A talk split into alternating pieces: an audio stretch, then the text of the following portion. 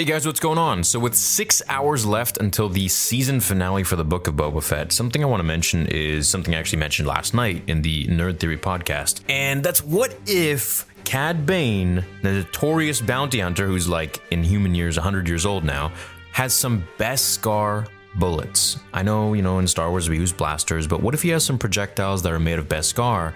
Kind of like the Beskar spear that can pierce Beskar, but just bullets.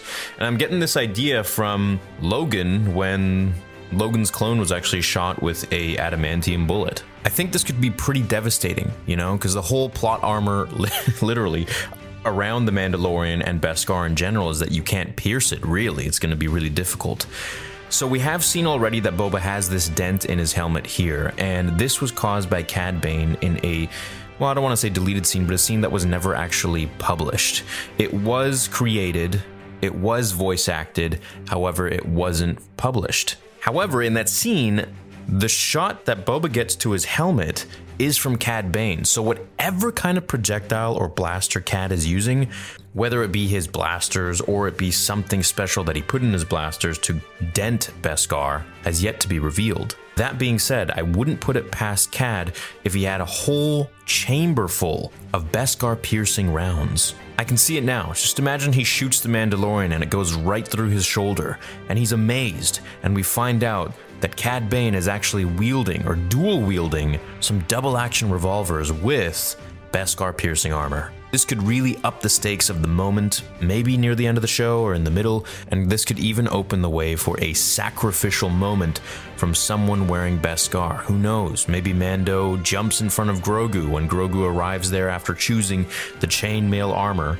and sort of just kind of get, either kills himself or just gets really injured, and we're kind of left to wonder what happened to him, just like Cobb Vanth, who I think is alive, because if we pause, we see that he actually just got shot in the shoulder.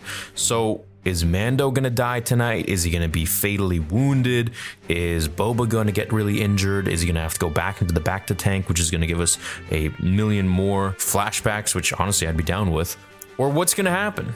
Now, as for Cad Bane, Boba shot him in the head, and that's why he has that metal plate, or at least that's what we're led to believe until it's further revealed what exactly happened to his head. However, as fans, we're just trying to pick and choose from the things that we know, especially from this unreleased scene from the Clone Wars.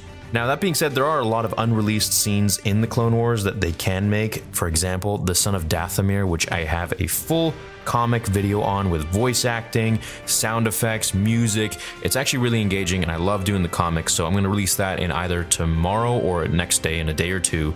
And you guys can see that one as well, which is all about the dark saber and essentially Maul's story after getting captured by Sidious in the Clone Wars, which we haven't ever seen. He goes on to fight Dooku and Grievous and so on. But anyways, for tonight's episode, I'm just kind of worried that Cad Bane has some crazy tricks up his sleeve and he plays dirty. This guy just wants to win, so I wouldn't be surprised if he uses some tactics that are really actually quite devastating to our heroes. Let me know your predictions down below. Thanks for watching this video, and I will see you all in the next episode. Actually, I'll see you all in the watch party in just a few hours. I'm very excited. Catch you tonight.